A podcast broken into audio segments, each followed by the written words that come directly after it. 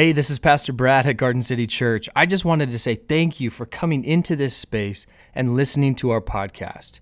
You know, our desire as a church is that we would learn how to love and lead like Jesus because we believe that He knows how to love people best and how to lead people best.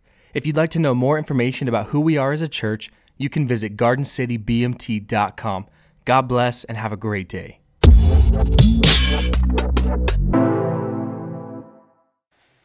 Man, well, with Christmas approaching, I am very aware of how many days we have because my kids keep asking Siri every morning how many days until Christmas. And so we are 27 days away from Christmas, in case you were wondering. And so with Christmas approaching comes the chaos of Christmas. I'm not sure if you hit up any Black Friday deals. Apparently, Black Friday turned into um, all week of Thanksgiving Friday deals, whether you got towels or a new TV um, all the festivities of all the lights that are going up. They're being hung on the houses. You're picking out the right Christmas tree if you still pick out a real one, or if you get the fake one like the rest of the world and just make it easier on us. And uh, you're making sure that your wish list is up to date, uh, no matter how old you are. And uh, for your parents, they're trying to figure out exactly what you want to make sure it's in stock so that they can order it now. And as if you weren't stressed enough to plan, prepare, and prioritize your life outside of like the Christmas chaos, if you will, uh, we're coming into a season where you might join a family you haven't seen for a few years, or it's been a hot minute since you've gathered with others. But obviously, within this season, we recognize the busyness of our schedules. And so, for you, the busy parent, you're wrapping gifts, you're ordering the gifts, hoping they come on time. You're planning with other family members what side dish you're supposed to take to the family Christmas thing that you're getting together with. And don't forget to buy the spare batteries, by the way. For some reason, all those toys that are battery powered don't come with batteries. Not sure why, it doesn't make sense. And so, those are the things that, as the busy parent, you are doing. For the busy couple, maybe this is your first Christmas married, engaged, or dating. Um, for that busy couple, they now have to talk about all the different things pertaining to marriage, being asked by different family members on both sides when you plan on having kids. You're having to go to seven different family traditions I remember when, when Lindsay and I first started dating, and when we got married, we were going to three separate Christmas Eves and like four different Christmas Day things. And I was like, no, like enough is enough. And her mom's like, but it's our family tradition. And my mom's like, but it's our family tradition. And I was like, at some point in your lifetime, you had to cut ties with your family and you had to create your own family traditions. And so that's what we've had to do. It took about eight years, but we're getting there. And so as the busy couple, you understand the different dynamics of the family traditions that are at play. To the busy grandparent, you are the ultimate gift giver, by the way. But if you have multiple grandchildren, you have to get the same amount of things for each.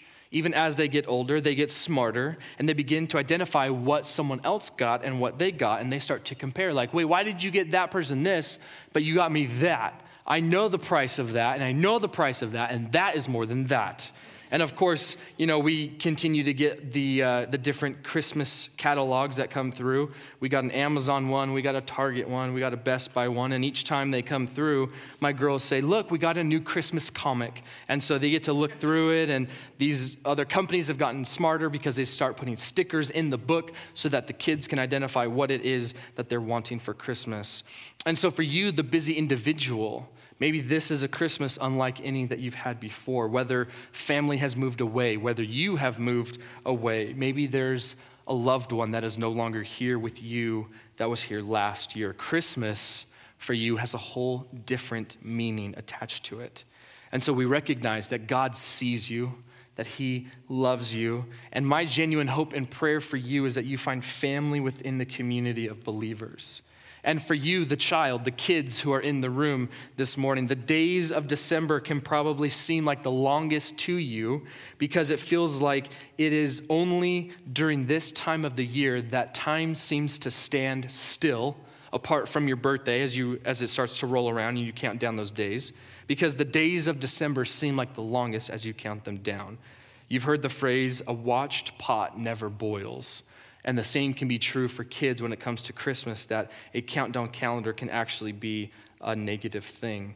And so it's no wonder that kids in particular can identify with C.S. Lewis's Chronicles of Narnia. If you've read the books, if you've seen the movie, it is a land that is described where it is always winter but never Christmas. They don't have to feel that idea. They just have to wait for December to feel the winter and to know that Christmas is coming, but it feels like it's an eternity away still. And so our kids today, when we were kids, are the, are, they're not the first ones to feel this way about Christmas. They're not the first ones to feel that approaching and not being able to see it. And yet, at the same time, when we think of Jesus and his coming to the earth, you can imagine how these generations felt in the Old Testament when they're passing down this information from one generation to the next the Messiah is coming. The Messiah is coming. The Messiah will be here soon. It kind of feels like what we are today when we continue to talk about being in the last days. We are in the last days, and God is coming soon, and Jesus is coming back again. And we don't disagree with those things. In fact, we embrace them and we hold to that truth.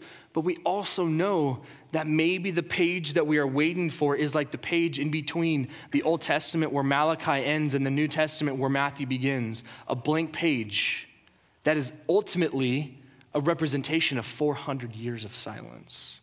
And so it's in that place where we discover that there is this idea of knowing that Jesus is coming back again, and we understand that and we feel it and we embrace it. We can also see that that is how these generations in the Old Testament felt about this as well. There's a great Christmas hymn that sings these words Late in time, behold him come, offspring of the virgin's womb.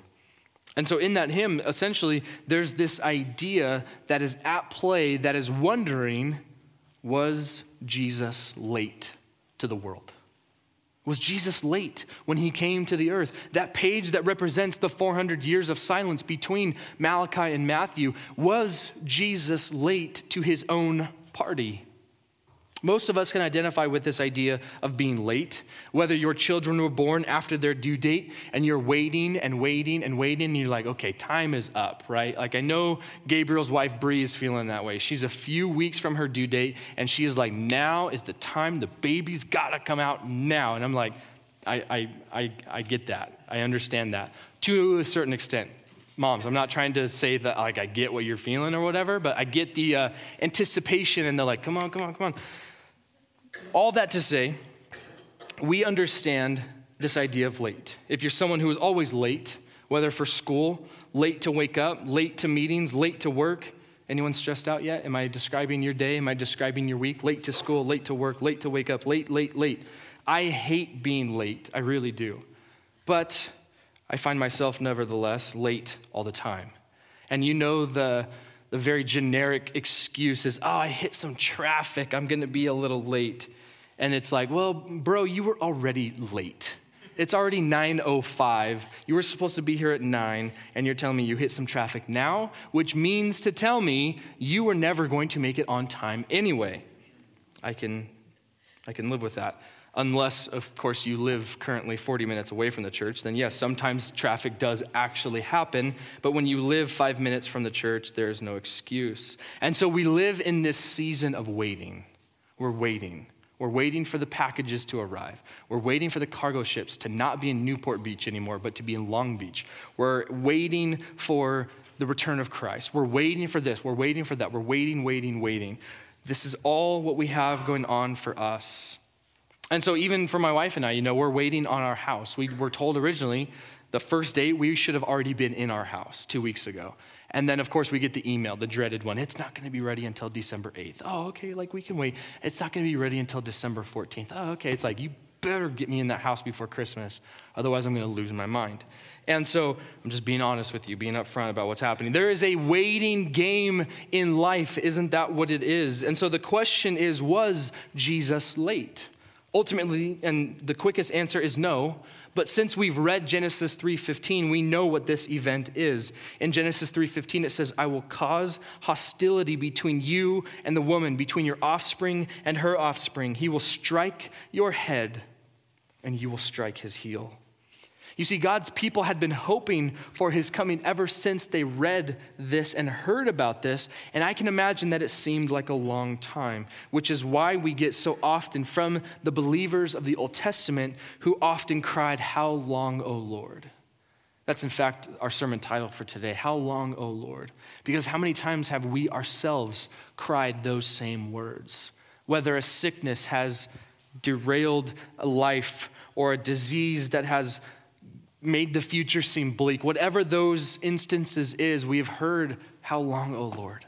How long is this going to take? How long will I be in this season? And so we would wonder would it always be winter, but never the long promised Christmas? My hope and prayer through this series that we'll be in for the next few weeks will help us give a better perspective, much broader than just during this holiday season, because our hope and our prayer as a church is that this season would just be a reflection of the time we have already spent thinking on the incarnation of Christ. I think we downplay sometimes the reality of what the incarnation of Christ actually means that God Himself in Christ came to this earth for a reason. And so, our prayer is that this season in our lives and of these holidays would just cause us to reflect on the things that we've been thankful for and how to make Jesus central in our life for the other 334 days of the year. And so, this idea of Advent is what we're going to be looking through. Maybe this is new to you, maybe it's not new to you. There are many different Advent books, which are usually Advent devotionals. It gives you one day out of each or one day a month, one day, how am I saying? I'm saying that wrong. Every day of the month, thank you, appreciate that. Every day of the month, there is a devotional that you can read that will give you a perspective of what is leading up to the Christmas story, which is ultimately the birth of Christ. And so it can take you from the beginning all the way in Genesis and take you through until you hit the Gospels. There are other Advent books that give you uh, an idea of who Jesus is, and it's kind of more theological than it is devotional, but there are plenty of options out there if you search for them. And so this word Advent comes to us from the Latin word adventus, which is where we get our English word for coming from. And so it's this idea of knowing and expecting and believing and knowing that something is going to take place, but it hasn't taken place yet. And so, the purpose of this season is for us to look towards the coming of Christ to earth, and it is a season that is focused on waiting. It is a season that causes us to become comfortable with the idea of waiting without becoming impatient. Even as early as the fourth century AD, Christians fasted during this season and ended their fast with celebrations either of the arrival of the wise men or of the baptism of Jesus. And for many Christians today, the most familiar sign of Advent is the lighting of candles. Typically and historically, you have two purple candles followed by a pink one, and then another purple on each of the four Sundays that lead up to Christmas. And so, as we use this idea of Advent to bring up a few things, there are two particular things about Advent that will help us this season. Number one, Advent is a time of embracing the past embracing the past and knowing and believing that there's something to behold about what has already happened, ultimately the birth of Christ. But then Advent is also a time of expecting the future. It's knowing and expecting that there is something else happening in real time and yet also in the future. And so that is ultimately what Advent does for us. It takes us back to the birth of Christ in that feeding trough, but it also allows us to expect what is coming for our future in the second coming of Jesus himself. And so, as we look at the first coming of Christ, when that baby was laid in a manger, because there was no room in the inn, it is also time for us to look to the future, the promised second coming of Christ. What Advent does for us is it prepares us to more fully reflect on Jesus as it awakens our hope of the King Jesus who will be coming back for his people. And so, for us as a church during this Advent season, what we're going to do on social media and through some of our email blasts and different things like that is we're going to give you an option to follow our Advent devotional that we're taking from and use it as your own. So, if you follow us on social media, this will be a very easy thing for you to do as we continue to post, and we'll post a verse each day with a short little devotional. And that's kind of what I was talking about earlier about uh, another announcement. It's not that big, but we have, um, we started a little blog on our website that has different articles that we're going to start posting that are uh, theological in nature, very practical in nature, devotional in nature, book recommendations on different things, stuff like that. And so we want you to become aware of that so you know that you can follow that blog throughout this season as you see these short little devotionals that we'll post every single day so you can have something to talk about, whether it's at family dinner time. That's what I grew up doing. My, my parents would do a family devotional with us every night at dinner. Um, whether you do that together on just the weekends or something of that nature, this is an Advent devotional that we're kind of just handing off to you to give to you to think through this Advent season. And so, as we think more meaningful about this devotional time that we have, it is an encouragement to us that it is an opportunity to grow deeper and into a more meaningful relationship to Jesus. And even though God may seem slow, he is always on time. He has never been late. But if you read through the Bible from the beginning, there is something thrilling about turning over the blank page between that Old Testament and New Testament page. The first thing you encounter on the other side of that blank page is Matthew's summation of the long years of waiting you have this genealogy of, of different people in the lineage of David that ultimately brings us to how Jesus is connected to King David in that genealogy. And so now we are seeing that the snow is melting and winter is finally giving way to Christmas. It is the arrival of the Lord Jesus that is bringing in the dawn of a glorious new era, as Sinclair Ferguson puts it. And so imagine 400 years without any recorded word of God, no voice, no prophet, nothing. Waiting becomes a lot harder in that moment, doesn't it? You can wait when you know the wait time. It's harder when you don't know what's going on without a wait time. So imagine the agony of waiting and the struggle to keep faith in the promises that were given long ago. You can almost hear the questions being passed down from one generation to the next. Has God failed us? Has God vanished? Was he ever really there with us? Was faith in God just a waste of my time? These are even some of the questions that we might face on a daily basis as well. But suddenly, not early, not late, but right on time, Bethlehem's fields light up like the day as the angels proclaimed, Glory to God in the highest, and on earth peace among men whom his favor rests. And so the wait was over and the silence was broken. Christmas is this story of a longing fulfilled. That's why it gives us reason to celebrate the goodness and the nearness of God in the midst of a waiting season.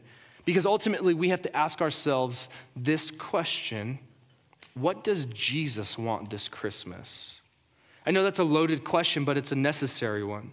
Because we've, been, we've all been asked this particular question around the Christmas season because it's the giving of gifts. But John 17 gives us what Jesus ultimately wants for us.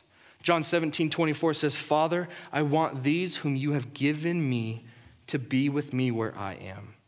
Then they can see all the glory you gave me because you loved me even before the world began.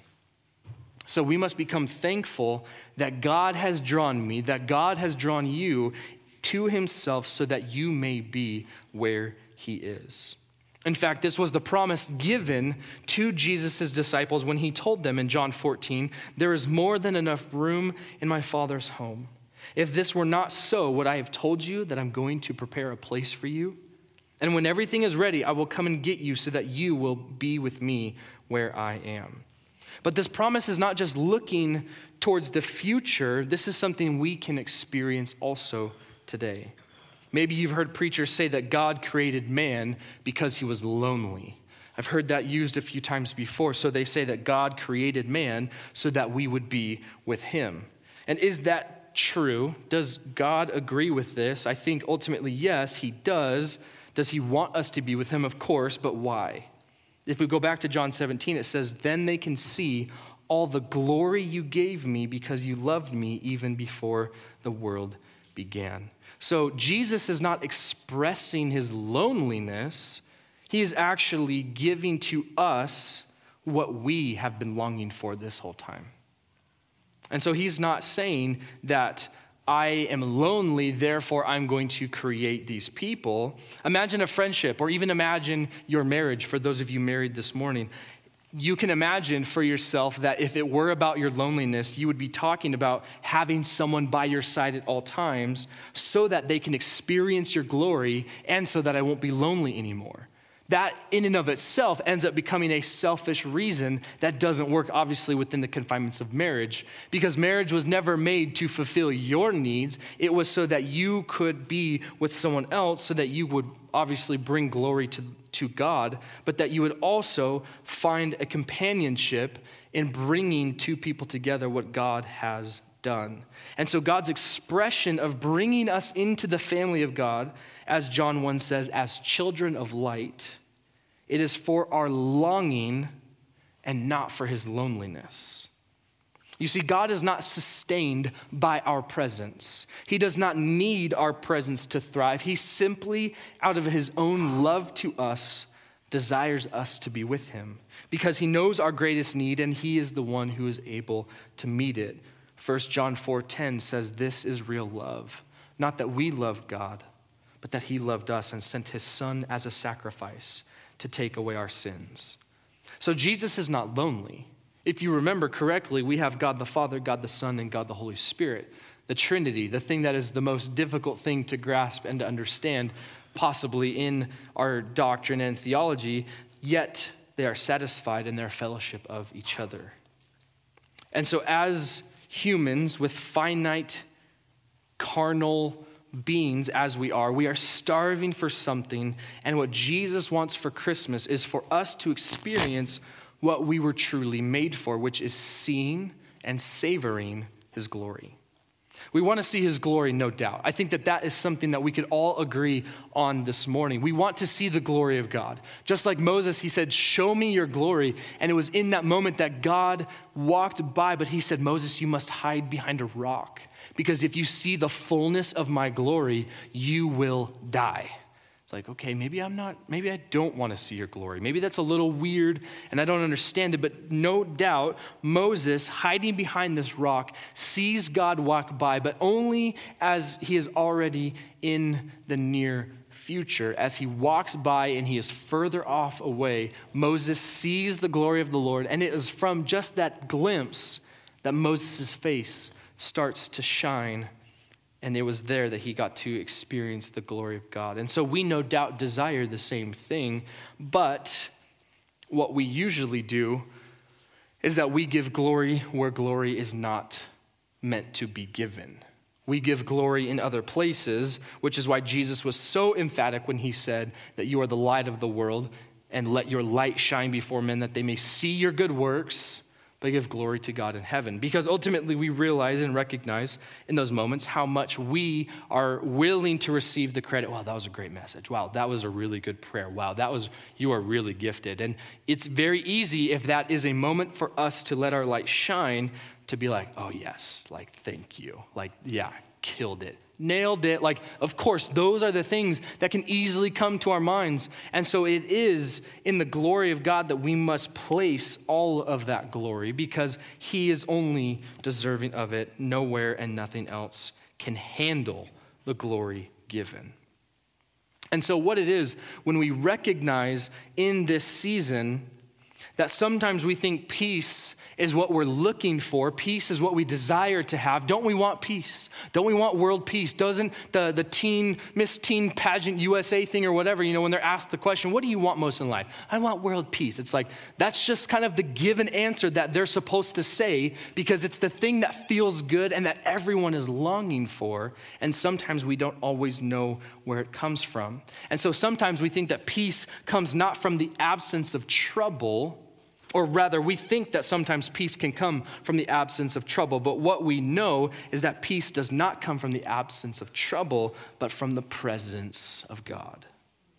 And so we also desire not just to see the glory of God as Moses saw it, but also to savor in the glory of God.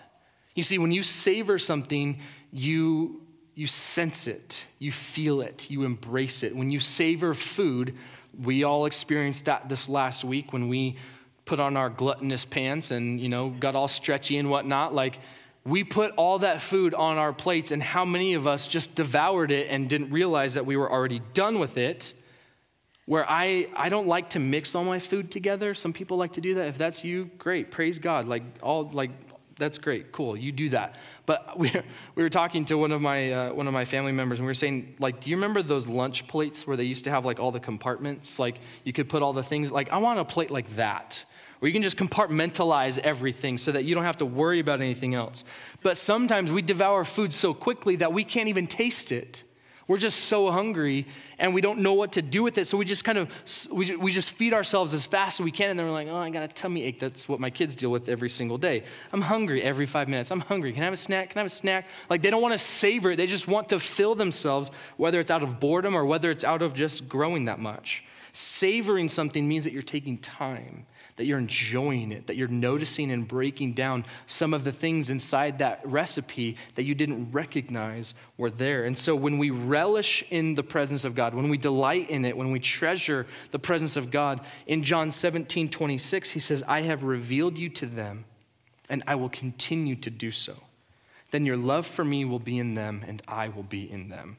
That is ultimately how we savor the presence of God, is recognizing that God has already revealed himself through Jesus and that he will continue to reveal himself through Jesus. And then the love of God will be in them and God will be with them. So, what Jesus wants most for us this Christmas and each Christmas from here until eternity is that his children, those who are practicing following Jesus, be gathered in the church together and get what they want most. But what you want may not even be on your wish list because the thing we want most, and yet we see ourselves short of by making other versions of it, is to see and savor the glory of God. And what God desires simultaneously is for people to begin following Jesus so that they might be saved. What I want for us this Christmas as a church is to join together in seeing Christ in all his fullness and that we might be able to love others with a love far beyond our own human capacity. Ephesians 3:19 says, "May you experience the love of Christ, though it is too great to understand fully. Then you will be made complete with all the fullness of life and power that comes from God. So it's not only that we directly get this fullness from God, but that the fullness we, we receive is God. This isn't just a gift from God, God is the gift in marriage my wife does not give me anything she gives me of her she gives of herself as do i as do you to your spouse you're not saying well here is your marriage and i hope you enjoy it but i'm going to go and do this thing over here that is not what it means when you give yourself over in marriage as you are to leave and cleave so it is spiritually when we think about our relationship to christ because he has fully given of himself we must be willing to fully give of ourselves in return. Colossians 1:19 says for God in all his fullness was pleased to live in Christ. And so it's this fullness that's talked about here. It is a way for God to completely reveal himself to us through his son Jesus. It is like a ship if you have a ship and it's just sitting in the dock, what good does it do? It's not a full ship, it's just a ship. But if you have a ship that is manned, it has sailors, it has rowers, it has soldiers, it is full, it is complete, it is ready for whatever may come its way. It's a sense of completeness. And it's this completeness of God that is described in Isaiah chapter 9, verses 6 through 7, which say, For a child is born to us, a son is given to us. The government will rest on his shoulders, and he will be called Wonderful Counselor, Mighty God, Everlasting Father, the Prince of Peace. In Matthew chapter 1 and verse 23, we read, Look, the virgin will conceive a child. She will give birth to a son, and they will call him Emmanuel, which means God is with us. And so that is the very story of Christmas that this little baby Jesus was born in a manger, born of a virgin woman, and then the most humble way entered this world. And so, as we struggle with our own sense of silence at times, and as we strain to see God and to savor God in our convoluted lives, Christmas urges us on by reminding us that God will come through on his promise. And so, our prayer should be that in this Advent season, we would be encouraged to keep on keeping on. That we would not lose heart, that we would not lose sight of what God is trying to do in our lives, that our faith would be fortified and our devotion would find its delight in God. So, as we embrace this season and wake up each morning in the faithfulness of God, we can pray that the Holy Spirit would help us recenter our thoughts and our confidence in God. So, not only is this a season for us to wait, like God is literally calling us to just wait, to just sit, to wonder in silence at the beauty and the awe of who God is. But he is also calling people to himself as he uses Christmas as that medium by which people can be saved. It is an opportunity, as C.S. Lewis puts it, that the Son of God became a man to enable men to become sons of God. It is an opportunity like, like no other in that most people during this time are open and receptive to hearing what it means to practice the way of Jesus. It is ultimately our desire as we practice following Jesus that others would then see what our practice looks like and they would, as Paul told his followers, to imitate me as I imitate Christ. It is a waiting game. And so this Christmas has an opportunity for us to recenter our structure on what He is calling us to and who He is calling us to be. And in so doing that, He will reveal Himself to others around us in due time. As He draws people to Himself, we have an opportunity to be that light of the world during this season. And so, as we wrap up our service this morning, as we prepare our hearts to receive of communion, not only do we look to the cross, but we look to the manger. Because we know that it was the baby in the manger who came into this world, the incarnate Son of God, that he came into this world as humble as you could uh, you, you, you can't paint a better humble picture than what God in heaven was willing to do as Jesus came to the earth, born in a cave, essentially, born in a feeding trough for animals, essentially, knowing that there was no place in the inn, that the man Christ had the opportunity to be born into a palace, to be crowned right there in that moment. He took the most humble road and the most humble approach. And it is from that lesson that we embrace what Jesus has done for us because it was the humility, as we read from Hebrews, as he despised the embarrassment and the shame, and he took upon himself that cross on our behalf. So, as we think on this during our time of communion, think on the cross, think towards the manger, and ask the Holy Spirit, God, how should I wait? in this season. Let's pray together.